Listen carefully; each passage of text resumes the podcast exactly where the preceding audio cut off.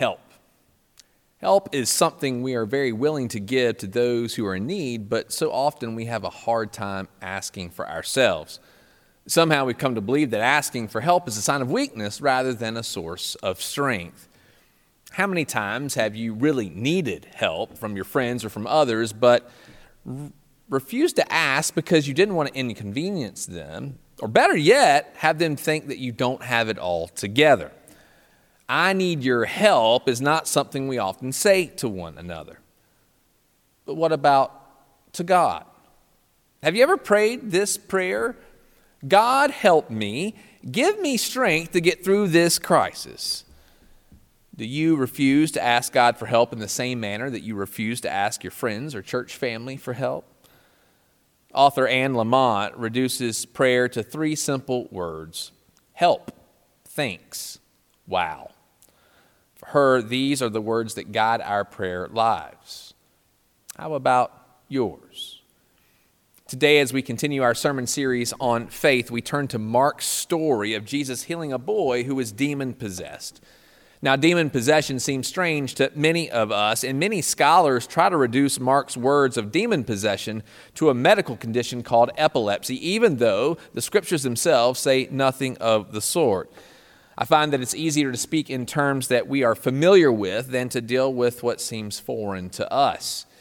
Nonetheless, Mark tells us that a desperate father has brought his son to be healed, but Jesus' disciples couldn't heal him.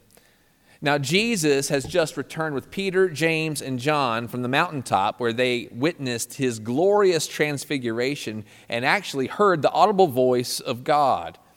Now, the other nine disciples were in town, and when Jesus came back, they were arguing with the teachers of the law, more than likely over their inability to heal this boy. So Jesus asked them what they're arguing about, and this father speaks up, saying to Jesus, Teacher, I brought you my son who is possessed by a spirit that has robbed him of his speech. Whenever it seizes him, it throws him to the ground. He foams at the mouth gnashes his teeth, and becomes rigid. I asked your disciples to drive out the spirit, but they could not. Jesus acknowledges his frustration with the unbelief that is present there in Israel. He's been healing and sharing the kingdom of God for the last three years of his ministry, and yet so many still refuse to believe in him. And so he invites the father to bring the boy to him. And when he does, the evil spirit sees Jesus and throws this child into a convulsion, and foam begins to come out of his mouth. Jesus asked the father, How long has he been like this? From childhood, he answered. It has thrown him into the fire or water to kill him. But if you can do anything, take pity on us and help us. Father now puts his pride aside and asks Jesus for help because he's desperate, because nothing else has worked to alleviate the boy's ailments. And as a parent, you know that there's nothing worse than watching your child suffer and not being able to fix the problem. The truth is, is that so many of us would gladly trade places with our children in order for them to be well, but we don't have the ability or the option to do so. So we find ourselves just like the father in the story at the mercy of doctors, or better yet, at the mercy of God. If you can do anything, please help. You can hear the cry of desperation in the Father's voice. But Jesus responds to him, If you can, everything is possible for one who believes. The Father exclaims, I believe, help me overcome my unbelief. And in that moment, Jesus responds, commanding the Spirit to come out of the boy and never to enter him again. In dramatic fashion, the boy begins to convulse again, and then the Spirit leaves his body. The boy lies almost as if dead on the ground. In fact, many there thought he was dead. Mark says, But Jesus took him by the hand and lifted him to his feet, and he stood up. After Jesus had gone indoors, his disciples asked him privately, Why couldn't we drive it out? He replied, This kind can come out only by prayer. Once again, Jesus performs a miracle showing compassion towards the boy and his father. Yet Jesus' response to the Father is kind of interesting, isn't it? If you can. It's almost like Jesus is offended by his lack of faith. Yet this man brought his boy to the disciples who had performed exorcisms before, and they were unable to heal him. So, why wouldn't the father be skeptical of Jesus, too? Surely at this point he's willing to try anything, which is why he asked for help in the first place. But Jesus wants him to know that he can provide healing if he'll just trust him to do so. The father exclaims, I believe, help me overcome my unbelief. What an honest statement. He tells Jesus that he has faith in him, but he needs help to overcome his doubts. Don't we all? I would dare say that all of us have faith in Jesus. We believe that God can do anything, especially if He created the world out of nothing. There's nothing that God can't do. And if God can enter our world, becoming one of us in Jesus Christ, then isn't God able to help our frail needs too? Of course He is. But when we find ourselves in a desperate situation, we pray for God's help, unsure if He'll answer our prayers there lies the mixture of unbelief and belief at the same time. We find ourselves much like the father in the story, asking desperately for help, but unsure if God will come through. Jesus said that everything is possible, but he doesn't guarantee it for us. We know that it can be done, but the real question is whether or not it will be. Even Jesus himself prayed on Maundy Thursday that God would take the cup of suffering from him, but God chose not to do so. So we live in this faith of belief and unbelief, not because we don't want to believe, but because we don't know how God will respond. We can't make God do anything, but we can express our need for his help. Jesus tells his disciples that they couldn't drive out the demon because this kind can only come out by prayer. But if you read the story, Jesus didn't pray out loud for God to expel the demon from the boy. Mark says nothing about the disciples interceding in prayer in that moment either.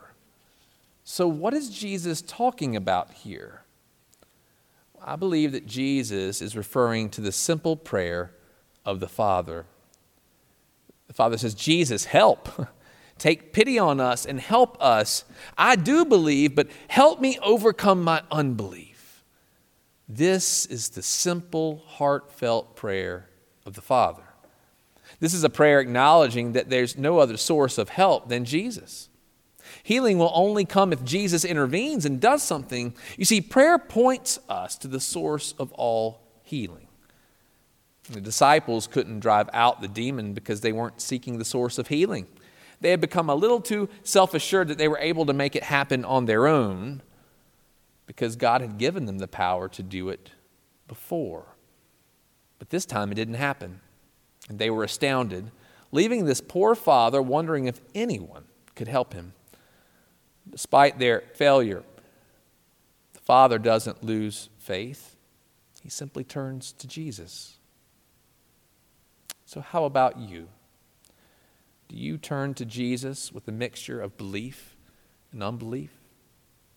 If so, I want you to be comforted in knowing that Jesus responds to those who have an insecure faith and even gives faith to those who are frightened and have doubts. It's okay to admit that you need help, that you need help to trust.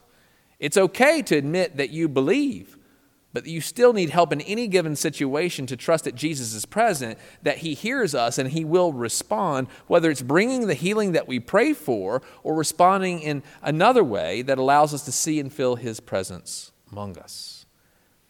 It's even okay to mumble that we need help, even if we don't know what or how to pray in the moment. In fact, the Apostle Paul reminds us in Romans 8 26 through 28 that God is at work even in these moments, saying, The Spirit helps us in our weakness. We do not know what we ought to pray for, but the Spirit Himself intercedes for us through wordless groans. And He who searches our hearts knows the mind of the Spirit, because the Spirit intercedes for God's people in accordance to the will of God. And we know that in all things, God works for the good of those who love him, who have been called according to his purpose. On this Palm Sunday, we are reminded that Jesus rode into Jerusalem on a donkey as the true king of Israel. And there's no doubt that during Jesus' ministry, Satan and his demons confronted him. We've heard just one story about such a moment in which Jesus showed his authority over the demonic spirits that seek to bind us and hold us captive. But Palm Sunday was more than just a triumphal entry to fulfill the scriptures. It was Christ's offensive attack to face Satan and his demons head on. On the cross, Jesus will face everything that hell can throw at him, but he does so to combat the forces of sin and evil for the good of those who love him. And evil appears to be victorious at first, but evil is swallowed up by the love of God that promises to help those who cannot help themselves through Christ's glorious resurrection. Just as Jesus grabs the boy by the hand and raises him to new life, so too God raises Jesus by grabbing him by the hand and leading us all to new life. Help or Hosanna. Hosanna literally means save us now. Help. Help is what we all need from Jesus to navigate each and every single day. The days even when our faith is, is solid as the rock of the earth, and especially those days that our faith is desperately treading water in the deepest of oceans, begging for a life preserver to be thrown. You see, asking for help is not a sign of weakness, it's an acknowledgement of our source of strength. As the psalmist so poignantly declares in Psalm 121 I lift my eyes into the mountains. Where does my help come from? My help comes from the Lord, the maker of heaven and earth. Friends, it is my prayer that we would always pray to the Blessed One who comes in the name of the Lord to give us the help that we need for each moment of each and every day. When things are going well, and even when things are a complete disaster, and we're desperate, just like this Father. That together, you and I would know the God who loves us, who has compassion, who hears our prayers, and who longs to help us in our greatest times of need. Friends, may it be so this day and forevermore. In the name of the Father, and of the Son, and of the Holy Spirit. Amen.